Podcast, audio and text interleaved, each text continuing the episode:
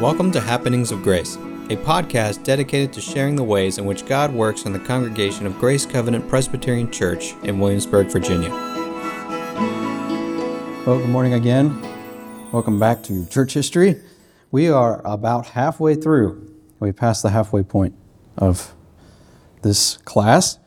Um, so we will wrap up the Middle Ages today. Next week, we will um, get to the Reformation on Reformation Sunday. And I actually did not plan it out that way, although you probably don't believe me. But so next week, we will cover the Reformation on Reformation Day. So, in God's providence, that's pretty neat. Um, on this day in church history, on October 22nd, 1903, Susanna Spurgeon, the wife of the Prince of Preachers, Charles Spurgeon, passed away. She, let's see, their marriage had lasted 36 years until Charles's death in 1892, and she had engaged in many ministries alongside her husband. By the time she died in 1903, through the book fund and the pastor's aid fund that she had started and set up, Susie had raised enough money to give away over 200,000 books to impoverished pastors. She also provided them with funds, clothing, stationery, and other necessary items. So often the, the women are forgotten in church history. So, okay, let me open us a prayer and we will get started. Lord, we thank you again for another wonderful day, another Lord's Day you've given us. We thank you for the day of rest and how. Um, we are not just made to work, although um, we do uh, have works that you have given us to work out, as we heard this morning, um, that our faith would be real and that we would um, evidence our faith through the works. But it's you working in us, Lord. We ask that you would be with us this morning, that your Spirit would be with us as we look to the past of your church and its many faults, but also its many uh, successes and pointers to you. We ask that you would edify us in, in those good and bad examples, those to avoid and those to look to, and those that help us grow in Christ. Lord, be with me as I share uh, this morning, and I pray um, that uh, people would just learn something, be strengthened in their faith, and just have a greater appreciation for your church and how you minister to us through your church. In Christ's name we pray. Amen. All right, last week I had finished up with Anselm and his doctrine of the atonement, which was uh, um, substitutionary atonement. It wasn't quite um, satisfaction theory of atonement, not substitutionary theory of the atonement. And Anselm was part of the scholastics, and um, the scholastics were those who were trying to synthesize uh, theological thought and put it in a way um, that made it easy for people to talk and understand, and eventually that would lead to the rise of universities. And one gentleman who I didn't quite get to was Aquinas, and um, he would continue on Anselm and, and, is really a stalwart of the Roman Church um, today. It is said of him, but I've read somewhere, that he could dictate two or three of his works at the same time to secretaries. So he had a very brilliant mind. And so, Aquinas would continue the uh, scholastic thought in, in the Roman and the medieval church. Um, but also, you have a lot of teaching being done from the monasteries and from monastic orders. And so I'll briefly talk about them. There were two primary uh, monastic orders the Franciscans, which came after Francis of Assisi, and the Dominicans, by the height of the Middle Ages, most monks at this time were actually being ordained as clergy. They weren't just monks, they actually would be ordained. Um, this also began to cause some trouble in the church at large because some monks they were not ordained and so the monasteries were dependent upon the clergy to provide sacraments so only the ordained could provide sacraments um, but when most of the monks started becoming ordained, there arose this clash between the monks who were ordained and the normal clergy, if you will, who, who were ordained. And in the minds of the common person, um, their hearts kind of began divided. You know, who do I look to? And, and also, um, as these tensions would occur, the Pope would begin to exploit these tensions for his own gain. Um, so, before we get to this period in time, most of the clergy, which would be considered bishops, um, they did not see that the Pope had the right to establish them in their office. They accepted the Pope as like the overall leader, but not necessarily as the absolute authority to establish bishops in the um, congregations. But as the Middle Ages would advance and the papacy would gain more prestige and power and supremacy over the church at large, um, the Pope would begin to ordain bishops and establish bishops. The Pope would also establish um, the monasteries. And because he didn't have absolute control of establishing bishops, he would begin to um, gain his power and centralize his power through establishing monasteries and would use his power of establishing monasteries for his own gain because then he could he could the pope gave the, the monasteries their orders and so the monasteries derived their authority from the pope. And so now the pope began to look to the monasteries to centralize um, his power. And so we come to one of the most infamous popes, Pope Innocent III. I don't know why he got the title Innocent. but during this time and period, the papacy could be said to have reached its high point of power and influence. He was elected pope, and when he was crowned, these words were spoken to him Take the tiara and know that thou art the father of princes and kings, the ruler of the world, the vicar on earth of our Savior, Jesus Christ. Any initial reactions? When we fail the humility test. so he was called the vicar of Christ at his uh, coronation, but later he would change his title and call himself the vicar of God. So you can see in the mind of, of Innocent that he had power in his own mind. Um, he was very ambitious for the authority of the papacy. He insisted that the Pope was infallible in his leadership of the church, and he involved himself in politics in a number of different area, areas. All right, so he's pretty famous with his dispute of King John of England. So this is the same King John who was reigning in England when Richard the Lionheart went to the Crusades, and then Richard died, and King uh, John became king in 1199. John uh, soon found himself alienating members of the church in England and also some of his own barons. When the Archbishop of Canterbury died and a new archbishop had to be appointed, John found himself in trouble with the Pope, with Innocent III. John began to confiscate church lands, and Innocent responded by placing the whole realm under interdict. So, this was a form of papal disciplinary action where if the land became under interdict, they technically were excommunicated, and no one in the land could receive sacraments.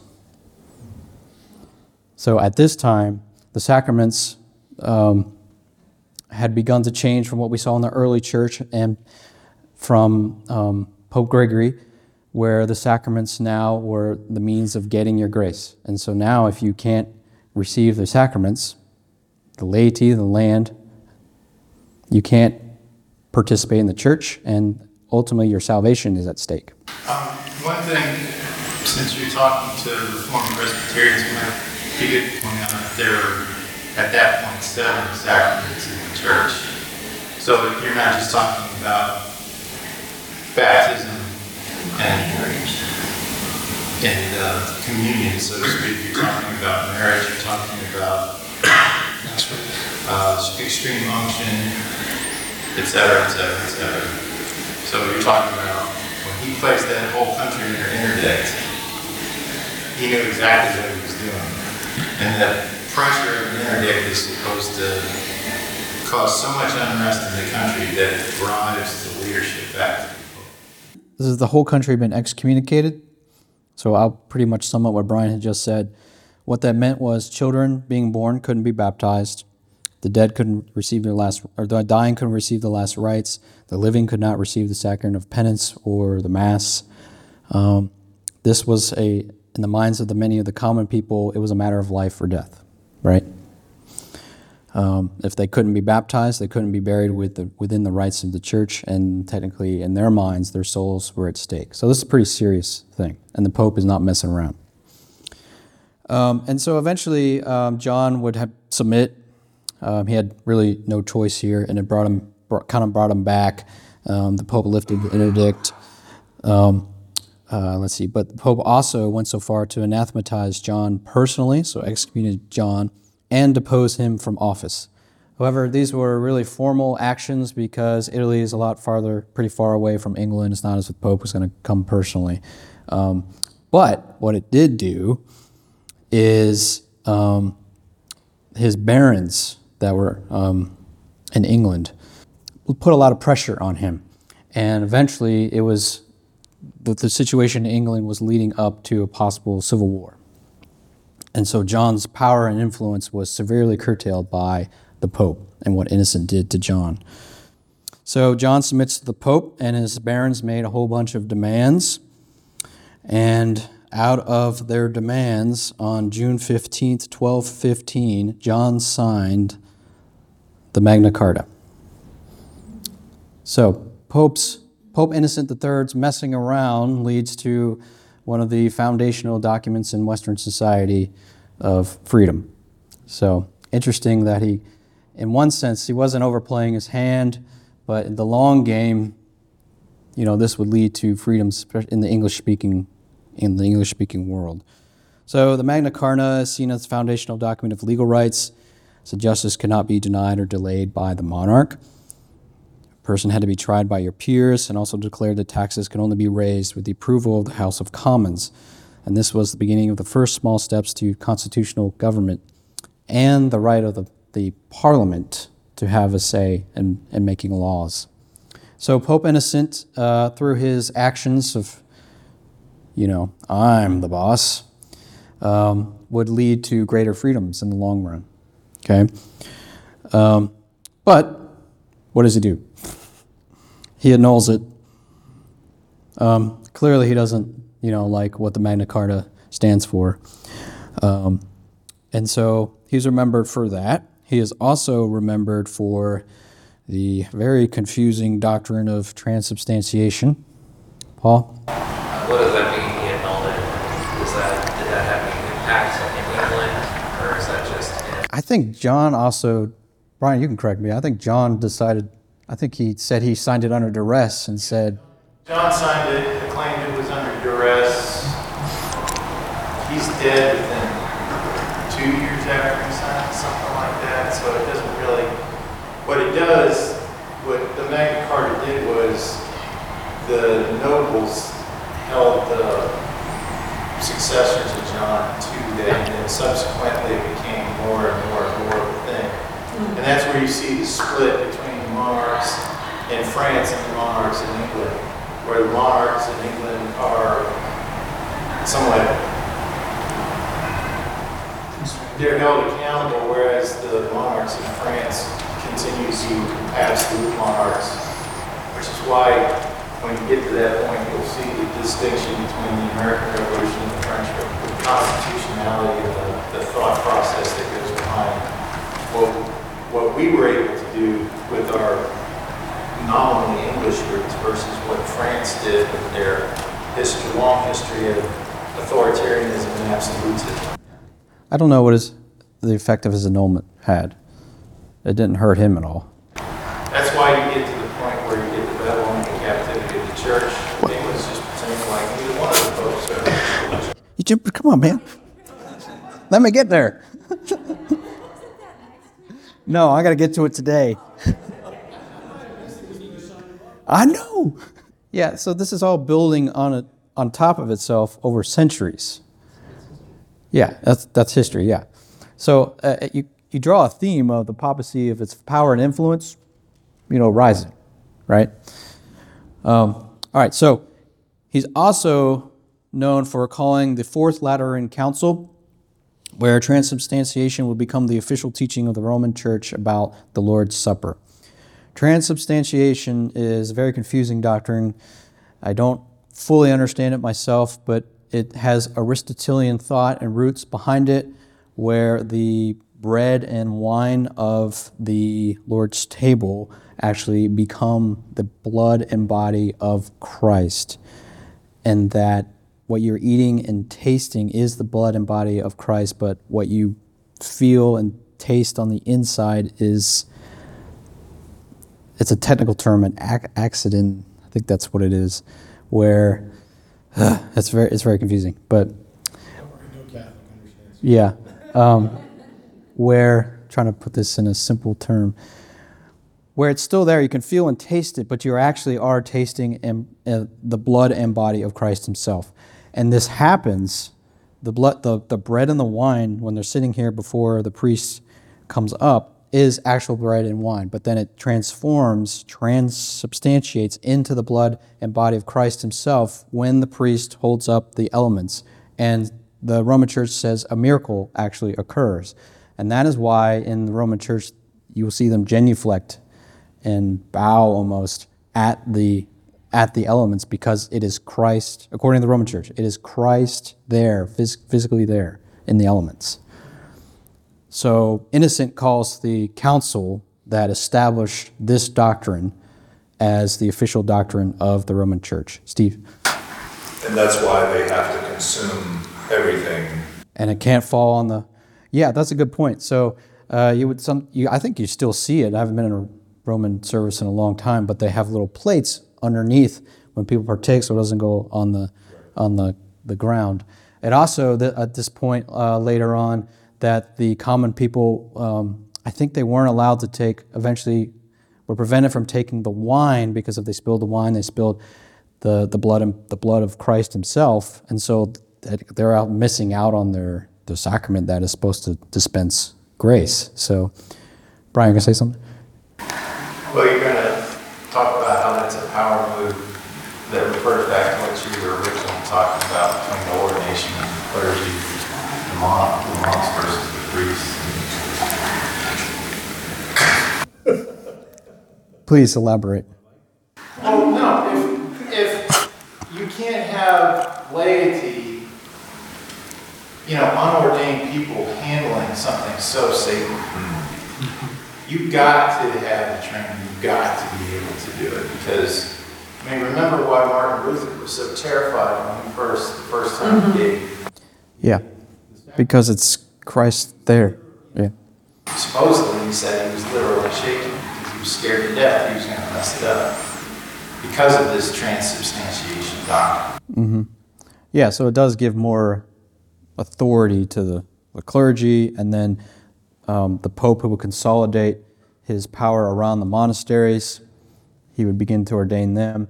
The bishops, for the most part, would now start to fall in line with um, ex- receiving their their ordination from the Pope himself.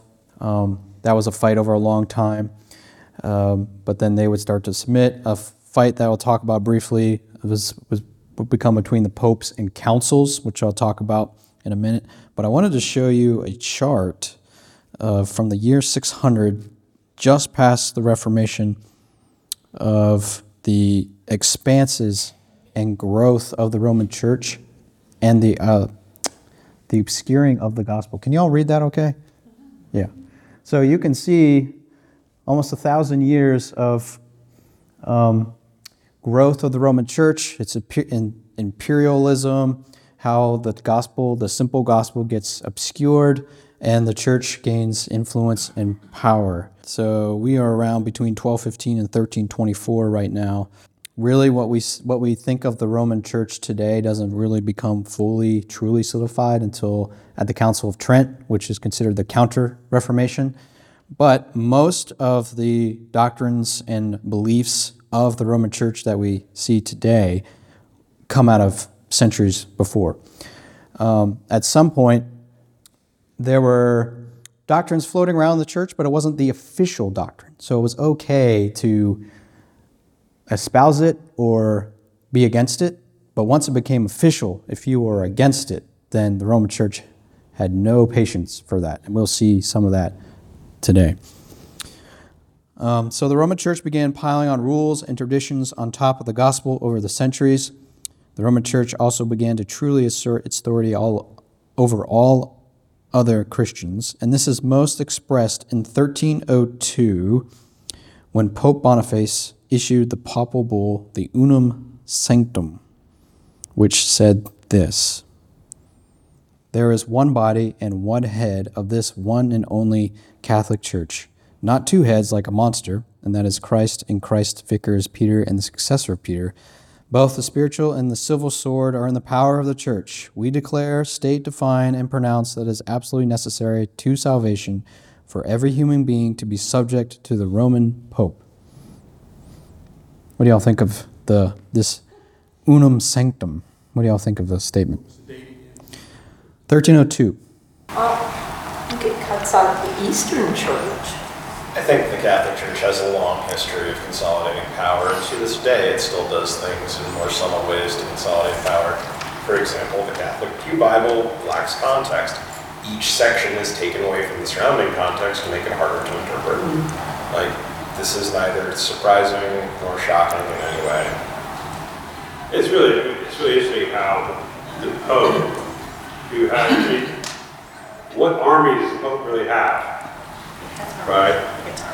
And that he was able to steal this power from all these, because this is, I mean, it's, it's England and it's France and it's Germany. He's got all these different monarchies and they're all going, yeah, okay. Mm-hmm. Like, how does it, like, it just, yeah, it's weird, yeah. Because he has the But power they- of was- excommunication. Right. He has the power. He has the spiritual power to influence temporal power. Mm-hmm. not exactly a separation of roles and responsibilities of civil government and the church. No. It's easier to corral if you have one ultimate person. Yep.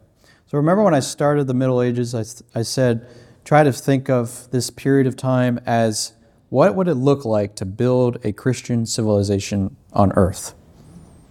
And so the Pope, the papacy, clearly thinks, well, I'm the one that's got to be in charge of this civilization. And in effect, they were, in a, in a sense, because they had the, power of the church to excommunicate. However, it wouldn't quite last. I said Innocent III, scholars consider that the height of the papacy. So if you're at the height, what goes up must come down. And so now we'll actually start to look at the decline of the papacy. Um, at this point in time, uh, 14th century, French kings had begun to gain enormous power. And um, after the Pope and his successor died, I think after, yeah, Boniface died, French cardinals would elect a new French Pope. This Pope and the next six popes were tools for the French king. But the cardinals in Rome believed only the Pope could reside in Rome, so they elected a Pope. At one time, or at the same time, there were three different popes. Now, this, this gets, gets really into the weeds of politics and going back and forth and what pope was which, but this period of time is known as the Avignon papacy, or they called it the Babylonian exile, because the popes were outside of Rome in France. And so you had battles between popes and battles between councils. And what the main theme of this all was who had ultimate authority? Did the Pope? But the council said, well, we elected you. But the Pope said, well, I can declare you null and void. So they would go back and forth, and another council would arise and, and elect a new Pope. And then they would have two competing popes, and so a third council would convene and say, well, let's depose both these popes and elect a third one, and this will be the true Pope. And of course, those first two popes don't like that. So they're fighting back. So, anyways, it's just it's a big mess. I don't want to spend a lot of time on it. But what the point is, is now you have um, battles between councils and popes, and the pope's power actually starts to become limited, and councils would gain some power. This would go on for a little bit until that, okay, eventually there would come back to you'd have one pope remaining, and then the council's power would decrease. But the pope was on notice at this point in time that his ultimate authority now was curtailed by councils and people not willing to submit to uh, an ultimate uh, pope. And so his power begins to decline. And at the same time, the major period in history starts to come up called the Renaissance. Okay? The Renaissance would begin the rise of nationalism in um, nation, for nation states. Um, but before we get to that, we need to get to the thought of what the Renaissance was and is. So Europe was entering a new phase and time of history. Um, we had these um, old, ancient works now coming back to light, and people are starting to read them. And um, the Renaissance would be like the wave of the future for Europe. And its rallying cry was ad fontes, back to the sources. Let's go back to the sources. So, remember I said that the scholastics, they started writing and they wrote in ways that the theologians could talk to each other.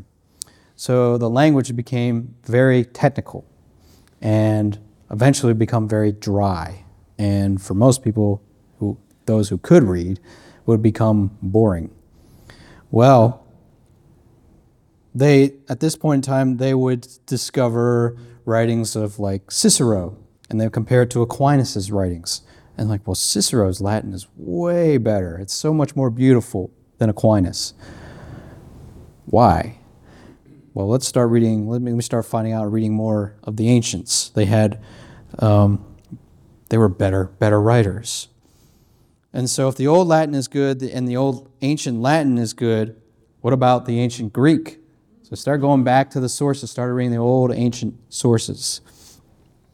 One Renaissance thinker who was encouraging this line of thought was Petrarch. Um, the scholastics did not like him, obviously, because he's like, well, we don't need to read the scholastics, let's read the ancients. Um, he starts to criticize the scholastics, and he wrote a great essay called On His Own Ignorance and That of Many Others. He goes after the scholastics for their claim to be higher learning, and he says they didn't know anything. He would point back to the elegant writing of the ancients, to Cicero, to the excellent style of the Latin. And then, as people would begin to read the Latin, they would start to turn to the ancient Greek texts. Um, and at this point in time, only a very, very limited amount of people could read Greek. Remember, the Greek texts were in the East, where the Byzantine Empire was basically fighting off the Muslims for centuries, and the Muslims had a large geographical area of the East. However, in 1453, Constantinople fell to the Turks, and people evacuated um, the city and the area and fled west. And what did they bring with them? The Greek texts. And so now the ability to actually read the ancient Greek text became available in the West. And so people started going back to the Greek text to start reading the ancient texts. Um, so from this, um, the, ability to, the, ability, the ability to study and possess Greek text was greatly um, emphasized, and now opportunities arose. And then, if we can go from Latin to Greek, well, now why not read the Hebrew? Right? So you can see their line of thought. And now people could actually go and begin to look at the original texts, the original language of the scriptures, and start to read the scriptures for themselves. Go ahead, Jeff. When you say people began to read, I tend to think of at this time, the people that could read were the scholars, yeah, monks. So, what are we talking about? Yeah, the scholars, the monks, the teachers, not the common people yet. Yeah. Yeah, you already have the universities. Scholars going from university to university to university, and it's all they're doing is they're taking information back and forth, which is how Aquinas was able to do Aristotle. He did Aristotle from the Arabs have translated it from Greek to Arabic, and then some of the Western scholars have translated it from Arabic to Latin. So there was also that going on. Yeah. So they have access to the ancient texts now that they didn't really have access to. There is also this understanding that the ancient texts now were more beautiful and better than the, the scholastics. So let's start reading that stuff.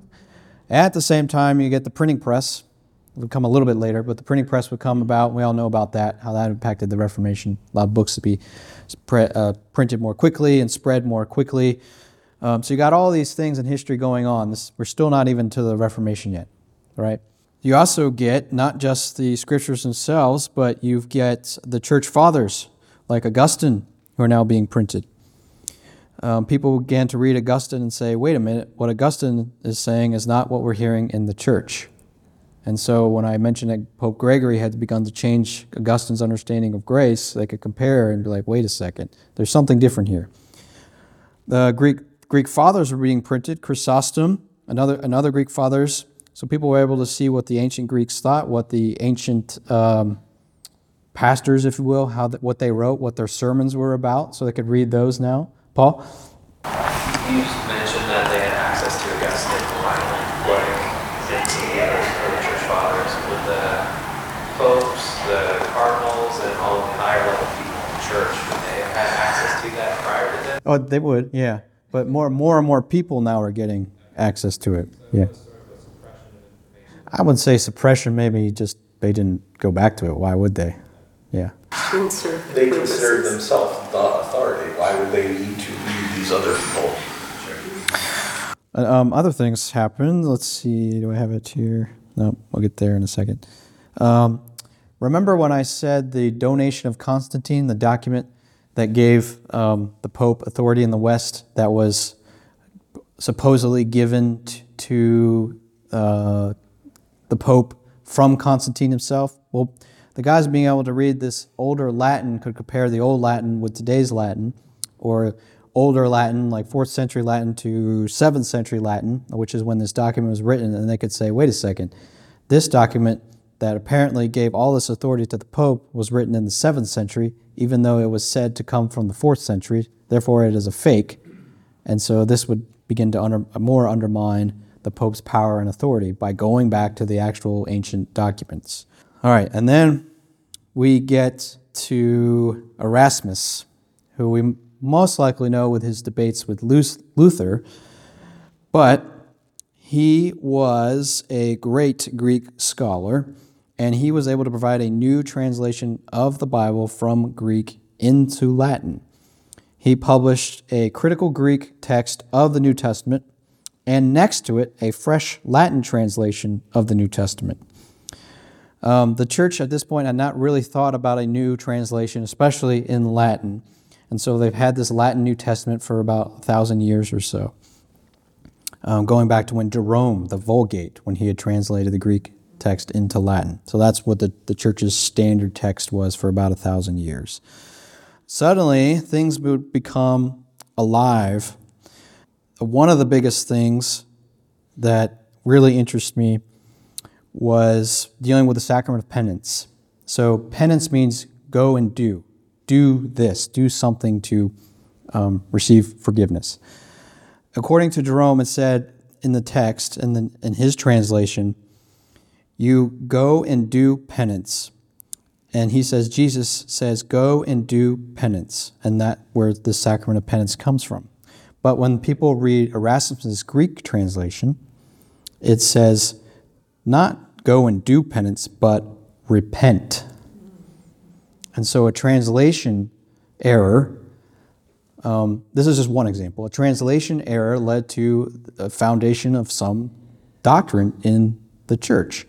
And so Erasmus could show that no, the church has erred here because of a bad translation. But no one could really check and see it in the West because they didn't have access to these texts. And so this is Erasmus' contribution to really the Reformation, that a proper translation of the text gives us the proper language of Christ himself and our, his instructions to us. And so you've got all these things going on. Now we start to get a better understanding of the scriptures. And so I kind of hope you can see how this is starting to lead towards Luther and, and the Reformation. But we got to get there to two guys before we do that. And these are usually called the pre reformers. The first one is John Wycliffe, 1328 to 1384, considered the morning star of the Reformation. As a quick aside, if you ever want to stump Dennis in church history, ask him who the morning star of the Reformation is and tell him I sent you. so, Wycliffe is the morning star of the Reformation. Really, it refers to that, that star that you see at the darkest point just before the light breaks, right? So, Wycliffe is considered the morning star.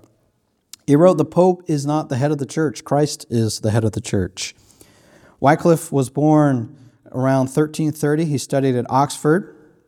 He became a lecturer on theology and biblical studies.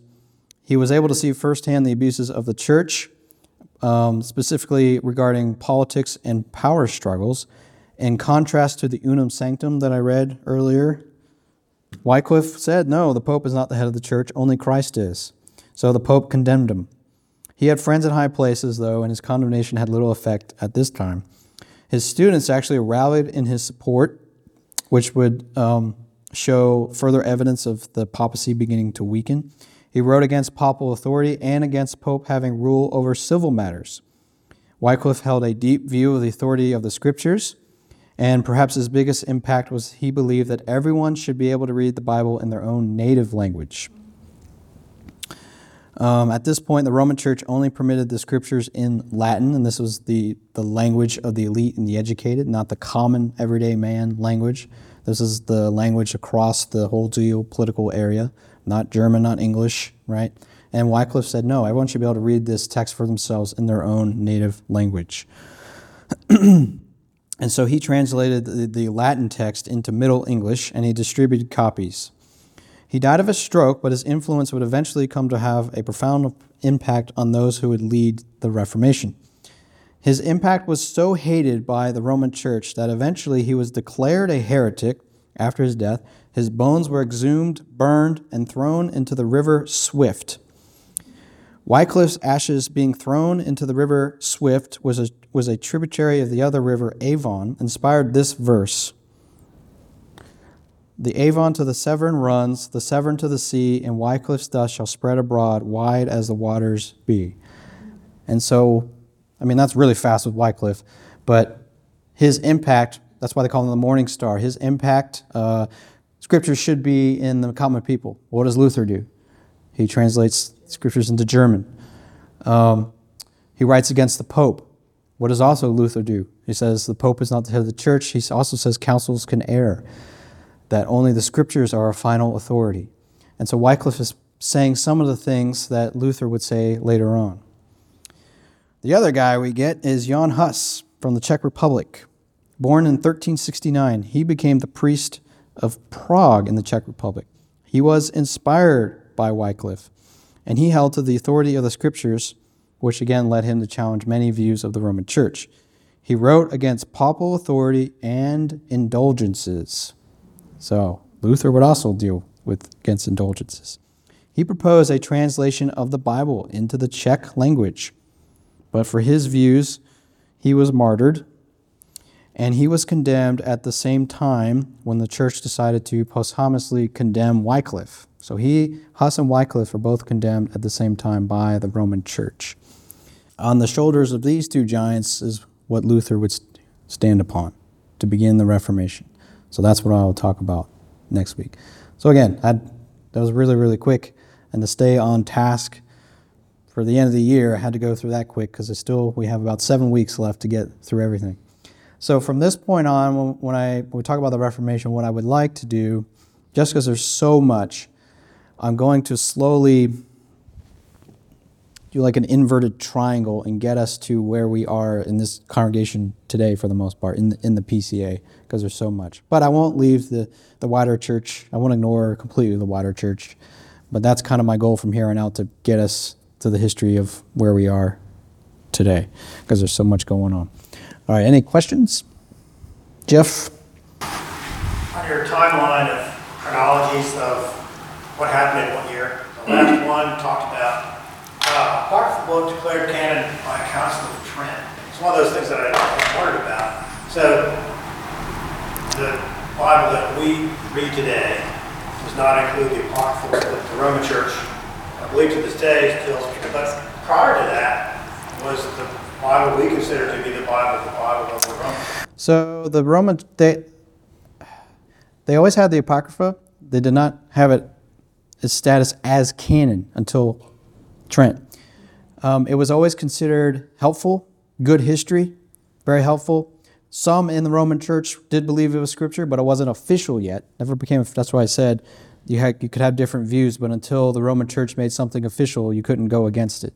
At Trent, they made it official because the reformers said, no, the apocryphal is not scripture. It is helpful. Even some of the reformers, when they would go and print their Bibles, they would keep the apocryphal in there because they thought it was very helpful history. Um, but the reformer said, no, this is not scripture. And so, in reaction to that, the Roman church said, no, yeah, it is, right? But it only comes at the Council of Trent.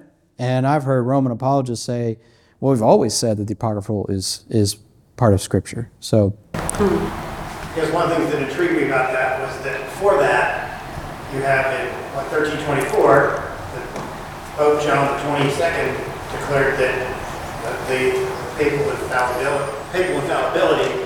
So at that point, what difference does it make? what what the biblical canon is?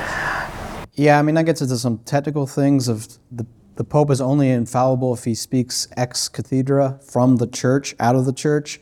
So, like the Pope today, he can say stuff on the news, but if he's not speaking from a technical sense, he's not infallible in that way. It's very confusing. I'm not a Roman scholar, but There has to something called a papal bull to have an official papal position that is considered infallible. Yeah, I think I think that's right. Yeah, yeah. Well, yeah, but the point of the, the point of the document is that you have abuses and traditions being piled upon the simple gospel and the simple church of the, you know, first second century. Cindy. Um, these newer translations, like um, Wycliffe putting Bible into English from the Latin, is that Yeah. Erasmus's Latin or? No, I think it was the so. I think it's the Vulgate, if I remember correctly. So you, you have a problematic translation being translated again. So that's you know that's problematic. But his point was, they need to read it in, in our language, right? Yeah. And did the Vulgate come from the Septuagint or did it come from original? Oh gosh, Jerome got it. He, you know what? I don't know. I need to check on that. Yeah. Yeah. Yeah. Yeah. Paul. Primary source. He had Septuagint, but I don't know if he translated from Septuagint or from the Hebrew text for the Old Testament. That I don't know. No. Okay. I thought that was probably. Yeah. He was in Bethlehem. Uh, has the church ever walked back any of these, I guess, traditions or these, or is there, if not, is there a push today for any pressure within the church to walk back any of this? Well, I mean, now Bibles in the Catholic Church are no longer in Latin, so to some extent, sure. Not enough to make anyone truly happy if they examine this terribly closely, but There were definitely reforms, especially the Council of Trent. They reformed indulgences for, for one. They recognized, yeah, okay, we went, but they didn't get rid of them technically. I guess, yeah, like, so we built, they kind of built on top of, you know, the scriptures, all these other things. And built, and that it's a really, well, sort of the organization of the church. To undo what the church done seems to contradict that, I think, as well, because we have authority. When you look at their doctrine, it's not just shotgun blasts of random things here and there. It actually fits if you have certain presuppositions. And if you take one down, the others would collapse because they're so intertwined, right? But they could have reforms. And Erasmus, um, he wanted to have some reforms. And Luther said, eventually Luther realized reforms are not going to work. They're just, they're not listening to us. So, well, again, I always feel every week I don't do justice to the history enough because there's so many, so much and so much nuance. Um, so that will conclude the Middle Ages. Again, just think of it as what does a Christian civiliza- civilization look like on earth? And this is kind of the church's answer to it throughout history. Um, I didn't get too much into the Eastern Church as well, so their doctrine would develop in different ways and different understandings.